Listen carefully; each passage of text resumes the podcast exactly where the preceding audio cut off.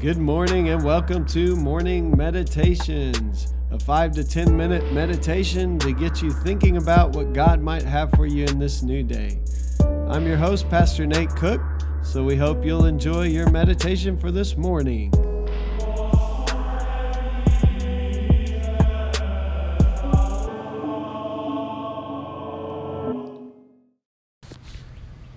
Hey, this is Pastor Nate, and this is your morning meditation for Sunday, May 19th. Hope you'll find a place to worship today. Today we're going to be reading from 1 Thessalonians 4, verses 1 through 12. Finally, brothers and sisters, we ask and urge you in the Lord Jesus, as you learned from us, how you ought to live and to please God, as in fact you are doing. You should do so more and more, for you know what instructions we gave you through the Lord Jesus.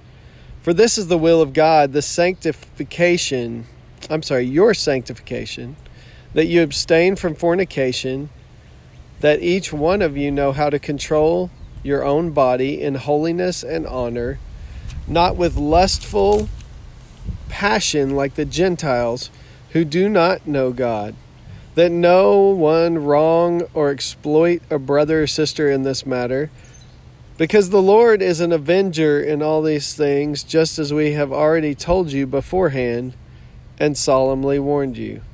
For God did not call us to impurity, but in holiness.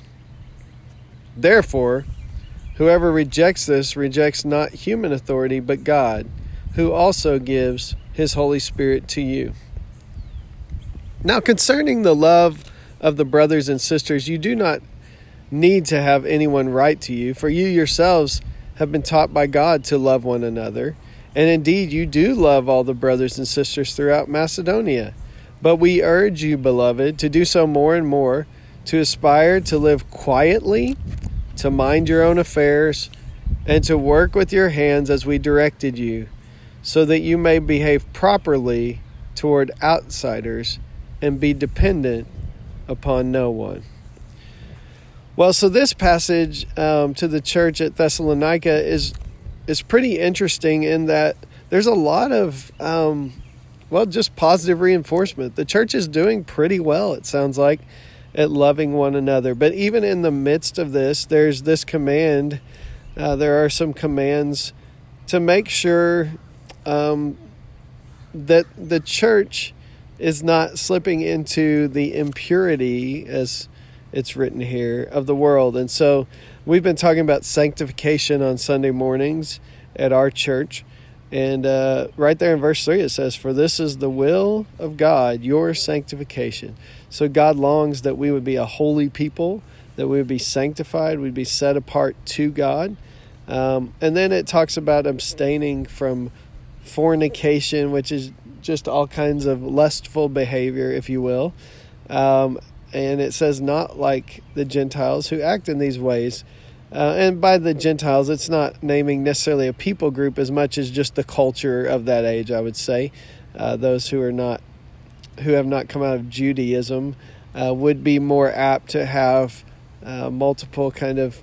Uh, there's a lot of Greek influence, so the the gods of the Romans and the Greeks um, and there was a lot of uh, sexual practice as well uh, involved in temple worship, a lot of prostitution and things like that. So, this is uh, what they are being instructed to avoid. Uh, and I would say in our culture, we definitely have a culture that is uh, driven by a lot of lustful passion, as it says here.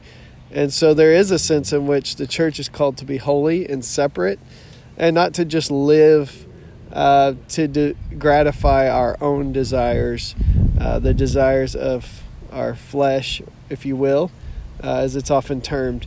And so, uh, and not exploiting our brothers and sisters. But the church is doing pretty well and loving one another. I, I see this repeated twice in the in the passage, but to do so more and more. So there's never a point where we get uh, sanctified to the point where we're not growing, we're not learning, we're not being uh, challenged to love one another even more deeply than we already do. And that's pretty clear in this passage. Um, so if if people, um, it says here, if people reject them, they're not rejecting human authority, but they're rejecting God. So there's a this kind of encouragement to keep doing what God has called you to do, and not worry about if you're being rejected. Um, the last thing, the last little advice, and I think this would be great for all of us. Um, I, it was very convicting for me. Aspire to live quietly. I, I think many of us want to make a big splash in this world. We want to, we want to think that we have made our mark uh, when our days on this earth are done. I know I do. I know I struggle with that as a pastor. You know, um, I, I want to make a difference in this world. But there is a sense in which we need to be humble enough to say um, the magnitude of that difference is up to God. And so we can live quietly. We can live in a way where we don't have to be noticed necessarily. To mind your own affairs. Wow. Uh, that would be a great thing if we didn't get uh, too involved in other people's business, especially a lot of times when we don't really know what's going on. Um, and to work with your hands. There's a sense in which work can become an act of worship for us. To, to just learn the skill of, of putting our head down and doing a task to the best of our ability, as though we were working for the Lord, Scripture says in other places, um, is, is just a holy thing.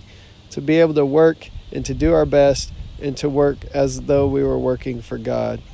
Um, and it says, so that you may behave properly towards outsiders and be dependent on no one. So there's this idea that if the people will work, um, they won't have to be dependent on other people who might then um, want to have more of a say in how they go about uh, preaching the gospel and ministering. Uh, that's always a thing for pastors that we deal with. Um, sometimes when people give money to your ministry or to your church, uh, be a better way to say it, not your ministry, it's God's ministry. But when people give money to a church, there's a, a sense then that there's some entitlement of, well, now I get to uh, determine what, what, what should be said or done. And, uh, and so this instruction is don't get so dependent on other people uh, for your livelihood that you're not able to just uh, preach the gospel and do what God has called you to do, even if they choose not to support you. And so there, there's a, there's definitely this idea of uh, working to support uh, your cause, uh, the people being willing to put in the effort and work as though they're working to God. So, some good instruction there for all of us. Live quietly, mind your own affairs, and work with your hands. Maybe that's what God is calling us to today. Maybe we're not going to be famous for doing something like that, but we will be faithful to what God has called us to in the place where God has called us today. Hey, that's just a thought for this morning. I hope you have a great day. Well, thanks again for joining us for this morning meditation. Hey, do us a favor rate us on iTunes or even leave some feedback about our podcast so that other listeners can know how much you enjoy your morning meditations. Hey, have a great day.